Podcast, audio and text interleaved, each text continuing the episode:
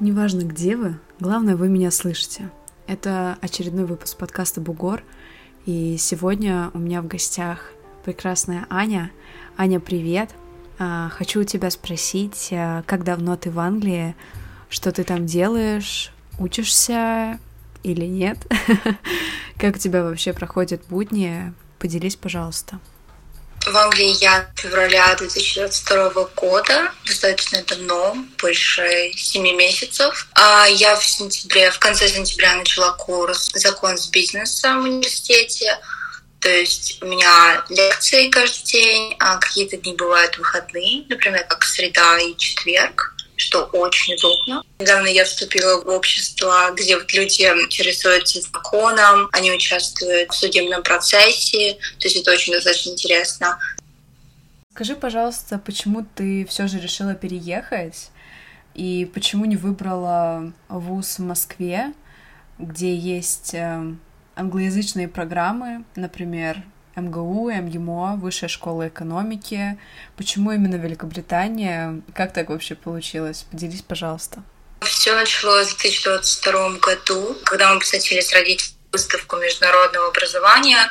Мы заметили одну организацию, нам очень понравилось и рейтинг, и как она, в принципе, работает. Мы с ними связались, все нам было хорошо как бы рассказано, показано, как другие люди ездят за границу. И мы как-то выбрали данный курс, но при этом я еще готовилась к экзаменам, к ЕГЭ. Mm-hmm.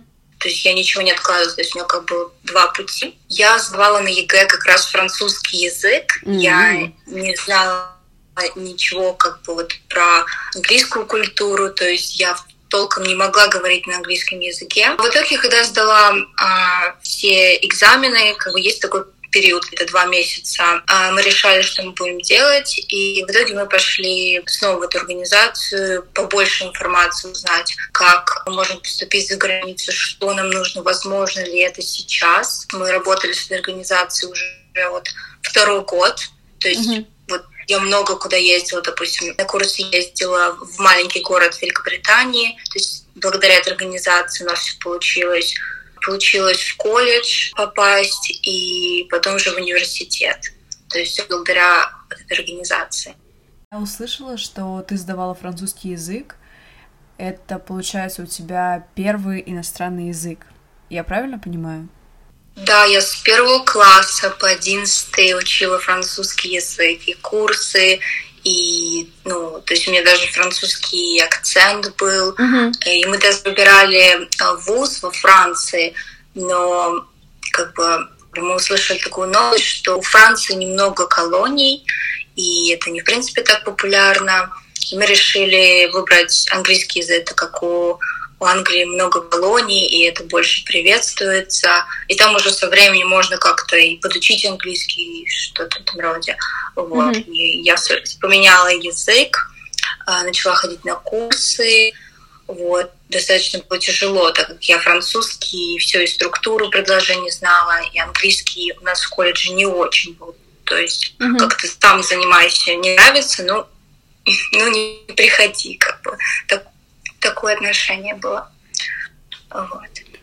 Вообще, на самом деле, я понимаю, насколько это сложно, когда ты просто кардинально меняешь язык, потому что я сама поступаю в немецкоязычную страну. Всю жизнь я учила э, английский и французский в старшей школе. К сожалению, от французского осталось что-то вроде «Je m'appelle Rita», «J'habite Москву», и на этом все, увы. Что касается немецкого, пришлось учить его просто с нуля. Даже алфавит был мне незнаком, поэтому я понимаю, что это очень-очень сложно, это очень большой труд, и ты огромная молодец. Единственный вопрос у меня, планируешь ли ты там учиться, возможно, проходить какую-то программу магистрскую, то есть есть ли у тебя такие планы на ближайшее будущее? Нет, про Францию я вообще никак ничего не планирую. А, я не планирую даже французский язык заново учить. Я начну учить итальянский, а, потому что путешествие из Англии в Европу намного дешевле. Угу. Как-то с Францией я не думаю, я уже как-то здесь освоилась, и как бы язык э, тоже у меня достаточно на таком высоком уровне. Я не хочу как-то смешивать языки французский, английский. А, допустим, многие студенты не знают по три языка, как арабский, английский, французский. Они были рождены в семьях, кто разговаривает на этих языках.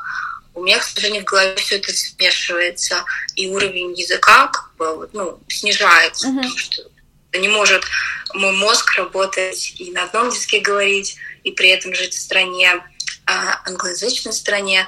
Как-то нет. Возможно, в будущем, когда будет стабильная работа, как хобби, возможно, я заинтересуюсь и продолжу изучение французского языка. Не обидно, что столько лет было потрачено, столько усилий, столько труда вложено, и как бы все. Естественно, родители много вложили вот в этот язык, uh-huh. но я как-то после девятого класса почему-то вот как-то, может быть, из-за преподавателя какое-то было вот отношение ко мне, и я прям говорю, нет, наверное, язык французский, вот именно французский язык это не мое. И как-то уже, знаешь, пошло вот так, ну, надо закончить. Mm-hmm. И ЕГЭ пришлось сдавать французский язык. Обидно, конечно, но что что бывает. Надо быстро, быстро поменяться. То есть э, за сколько времени ты выучила язык? Точнее, наверное, не совсем корректно сказать выучила язык, учитывая, что язык постоянно изменяется, и выучить его, в принципе, невозможно. Скажем так, э, сколько времени тебе понадобилось, чтобы достичь того уровня, который понадобился для поступления в ВУЗ? Какой у тебя это период заняло? Ну, такая достаточно длинная история. Мы, когда работали в организации, а, нам сказали, что у нас, ну, меня очень низкий уровень английского, мне нужно поехать в Англию и выучить его. Mm-hmm. Мы взяли курсы а, три месяца а, в городе Торки, то есть достаточно недалеко от Бристоля, где я сейчас живу. А, три месяца у меня курсы были с носителем языка. Я жила с носителями языка в семье, то есть мы mm-hmm. постоянно общались. А, получил я как бы такой вот ну, диплом, что вот я прошла сколько-то какой-то период времени, я знаю английский. Когда я прилетела домой, нужно было срочно начать подготовку к IELTS экзамен, то есть который проверяет а, мои знания. И это была очень такая быстрая подготовка. Нам пришлось нанять такого преподавателя, что очень стоило, что я до сих пор благодарна ему. Mm-hmm. То есть где-то у нас подготовка к этому экзамену заняла где-то вот два месяца. То есть это было быстро. То есть это не просто ты вот наслаждаешься язык, учишь, это было быстро. Потому что поступление именно в колледж уже начиналось как-то вот летом. Mm-hmm. И нужно было успеть. То есть, ну, в общем, сказала бы я, пять месяцев понадобилось, что, опять же, это все было быстро. То есть язык сам в голове у меня не уложился. Это все было сделано для экзамена, чтобы сдать и поступить в колледж. У меня просто не было выхода, вот мне нужно подготовиться. Просто уже все российские вузы закрыли набор. И я была в такой ситуации, то есть либо я сдаю экзамен и еду, либо я не сдаю и остаюсь в России и жду следующего года. Mm-hmm. То есть я была в таком положении, мне было уже ужасно страшно. Как бы сам экзамен IELTS очень дорогой, и передавать его тоже как-то тратить столько много денег просто за бумагу, да, uh-huh. и пришлось как-то вот себя вот пересилить, и надо уехать. Ну, вот нельзя еще на год оставаться, пока другие будут учиться на первом курсе, а я просто буду вот, ну, сидеть и ничего не делать. То есть у меня была такая мысль в голове. И поэтому я изо всех сил старалась экзамен именно IELTS, чтобы учиться в Великобритании, стоил 24 тысячи. Когда вот я сдавала его, да, это достаточно дорого, что я получаю просто бумагу с моими результатами mm-hmm. и с печатями, и, собственно, все. То есть, а, опять же, ты платишь за бумагу, ничего в этом такого вот нету. А сама организация экзамена была очень, а, очень серьезная, что вот, чтобы, что было честно. Вот. То есть очень сам экзамен такой напряженный, то есть короткое количество времени на каждую секцию, как чтение, а, слушание, также написание и также ну, разговор с носителем. На самом деле, я довольно часто слышу от людей, которые сдают IELTS, что там довольно напряженная атмосфера, и учитывая, что ты в этот момент находишься в постоянном стрессе, очень важно, чтобы экзаменаторы скажем так, шли навстречу, открывали душу и создавали именно благоприятную атмосферу для того, чтобы ребята э, просто чувствовали, что они справятся. Как бы это ни звучало, потому что чаще всего такие экзамены сдают э, люди, которые не просто так это делают, скажем так. То есть, э, грубо говоря, когда я сдавала йоты, ну, йоты экзамен, я понимала, что я должна его сдать, иначе я не поеду в университет. Когда ты сдавала, ты понимала, что либо ты его сдаешь, либо ты на год остаешься в России.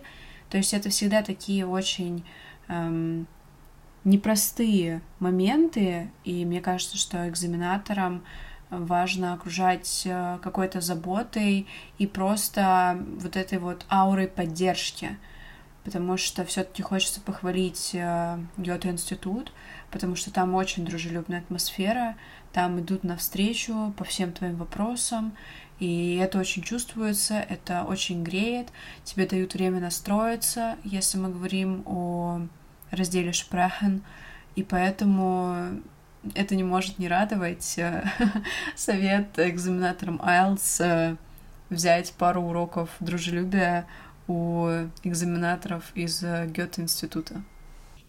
Ну да, ты еще платишь такие деньги, переживаешь, это же не твой язык. Угу. Да, согласна, что очень напряженно. А как у тебя прошла адаптация, учитывая, что ты уже была на курсах довольно долго, три месяца? Я почему спрашиваю? А, потому что существует а, три этапа адаптации. По крайней мере, о них довольно часто говорят. Это идеализация, то есть э, это самое-самое начало, когда ты приезжаешь, ты не видишь ни одного минуса, тебе все нравится, ты находишься в какой-то эйфории, в каком-то полном восторге. И ну, это как влюбленность. То есть ты не замечаешь ничего абсолютно. И это, ну, у всех по-разному продолжается, ну, допустим, не знаю, примерно месяц. А следующий этап — это пропасть, когда ты, не знаю, начинаешь очень сильно скучать, много что не получается, ты сталкиваешься с другим менталитетом, с другим вообще укладом жизни, люди другие, и просто человек падает в пропасть. Вот. Э, и самое интересное, что кто-то не может из этого выбраться и остается вот на втором этапе и не переходит на третий этап, э, этап принятия, когда ты понимаешь все плюсы, понимаешь все минусы, понимаешь, почему ты здесь, зачем ты здесь, ты счастлив, и у тебя уже идет немножко перестройка на то, что это твой дом. Вот. Эм, у тебя вообще были такие периоды? И, ну, как твое эмоциональное состояние сейчас? Как ты себя вообще чувствуешь? Да, я хотела бы немножко уточнить, что вот именно курс на три месяца это когда я вот учил язык. А я была именно в колледж при университете в течение шести месяцев. Вот когда я уже прилетела в а, ага. феврале 22 года, и у меня были вот курсы при университете. У меня был культурный шок, где первые четыре месяца. Мне было как-то смешно. Я вроде, да, далеко от дома, вроде ты привыкаешь к самостоятельной жизни. Но я улетела в очень тяжелое время, когда и в стране, и за рубежом было mm-hmm. неспокойно. Естественно, здесь, как в европейской стране, тоже переполох, чувствовалось одиночество, что я никого, ну, как бы не нашла никаких ни друзей, ни, ни русских студентов. А со временем, где-то уже, под конец, студенты, с которыми я училась, они мне как-то вот помогали, поддерживали. То есть общение само очень улучшилось как-то и плюс социальные сети как-то помогли общаться с носителем и как-то встречаться с ними. То есть все это очень такой долгий, очень напряженный процесс. Сейчас все отлично. Я бы сказала, я ко всему как бы привыкла. Я сейчас в данный момент живу в другом городе, не в Бристоле. То есть, да, потихонечку. Я думаю, для идеального такого всего понадобится где-то еще год. Вот. Так сейчас все очень позитивно, сказала.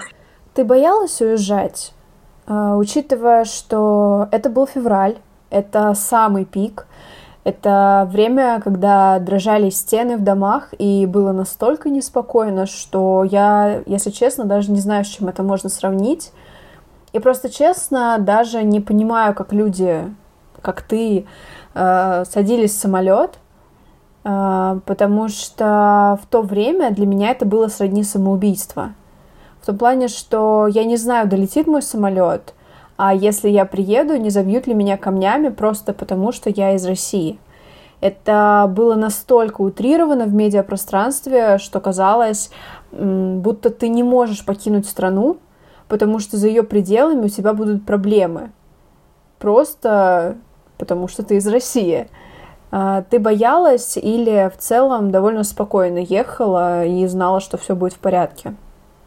когда это началось, вот по телевизору все это показывали, mm-hmm. у меня как-то в голове, ну все это закончится. Но вот я через неделю я прям знаю. У меня мама очень переживала, потому что у меня мама такой медийный человек. Mm-hmm. Все новости читают, что российских студентов оскорбляют, что их исключают университеты. То есть было очень напряженно. Как-то я понимала, что если я не буду отстаивать свое мнение, свою позицию, что это не моя вина, что это моя национальность, то меня, да, забьют. В итоге была такая напряженная ситуация с полетом, что я летела на двух самолетах, чтобы попасть в Великобританию. Значит, мы долетели до Турции, мама полетела со мной, чтобы как-то меня поддерживать, потому что я никогда не летела сразу как бы на двух самолетах. Очень много эмоций. Ты вроде бы счастлив, ты едешь учиться, но с другой стороны ты покидаешь страну и как-то как-то непонятно. А, в итоге мама меня проводила в Турции. Какое-то время она там осталась, в итоге улетела в Россию, а я через три часа а, улетела уже в Великобританию. Было очень неприятно на таможне, когда они очень рассматривали мой паспорт, меня как-то спрашивали, куда, что, покажи документы. Потом как бы ничего, улыбнулись. Мой паспорт почему-то не работал, но они не сказали ничего страшного. Я прошла. Первый день, допустим, через неделю, я даже помню, как я прилетела, я пошла в магазин, я увидела митинг когда а, англичане протестовали, там были украинские флаги, наш mm-hmm. флаг был перечеркнут, была фотография Владимира Владимировича. Было, было страшно. Мне такое, я никогда не испытывала такие вот эмоции. Тебе и не стыдно, тебе вот и, и, и страшно, и не знаешь, что делать. В итоге я как бы ну, развернулась и, и ушла. Я не хотела как-то быть в кучу вот этого митинга после этого момента было как-то ну, неприятно выходить на улицу. Mm-hmm. Вот было такое чувство.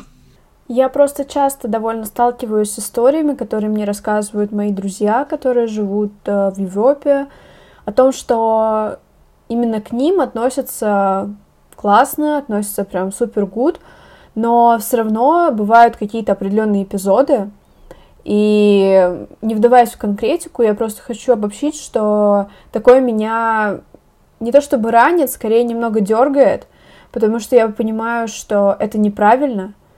Эм, в то же время я уважаю людей, у которых есть гражданская позиция. Она у меня тоже есть, э, я стараюсь ее выражать как могу, но я считаю, что, к сожалению, в сложившейся ситуации мы можем работать только с последствиями. И как-то делать какие-то выпады в ту или иную сторону уже не имеет никакого смысла. Но я тоже переживала, а, когда слышала об эпизодах а, в Чехии. Почему-то, кстати, не знаю, Чехия была таким прям триггером в плане студентов. Говорили о том, что там отчисляют э, русских, э, выгоняют с лекций. Впоследствии я узнала, что это не имеет ничего общего с реальностью. Вузы открыты, они поддерживают, предлагают даже психологическую помощь э, и гражданам, точнее, ну, можно так сказать, да, гражданам из России и гражданам Украины, и пытаются найти какой-то коннект даже между этими двумя странами. Поэтому мне кажется, что только человек, который хоть когда-либо окажется в этом, он сможет понять, что это такое.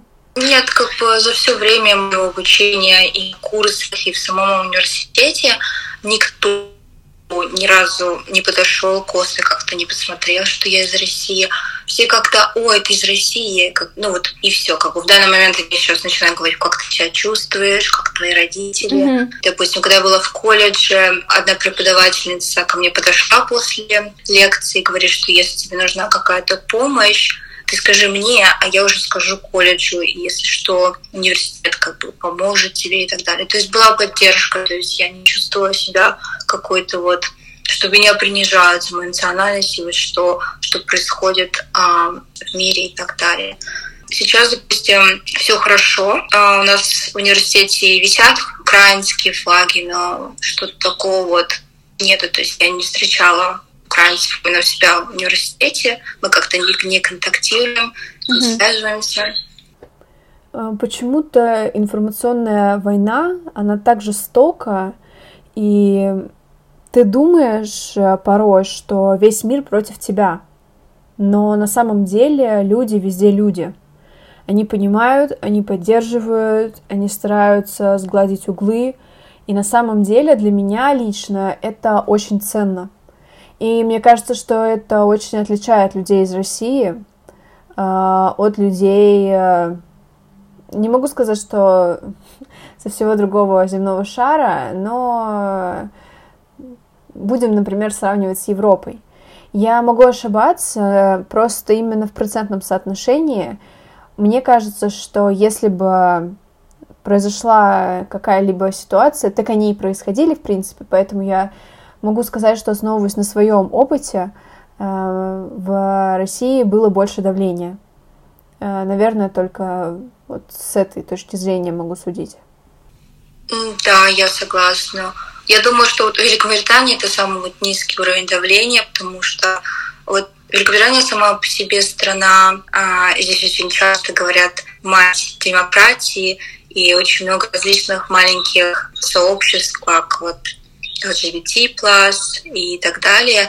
И все они очень как бы, уважаемы, никто никого не унижает. То есть как бы Здесь очень много различных национальностей, то есть у всех есть голос, у всех есть равные права, и то, что мне здесь безумно нравится. Ты сказала, что сейчас живешь не в Бристоле, а где тогда? Иногда есть э, соседний город, где-то 20 минут от Бристоля.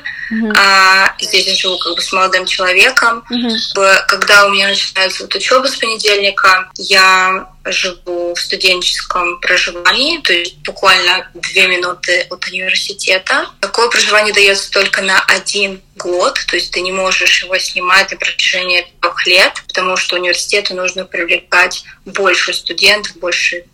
Поэтому со второго года нужно будет снимать жилье с кем-то. То есть, да, посмотрим, как все это будет.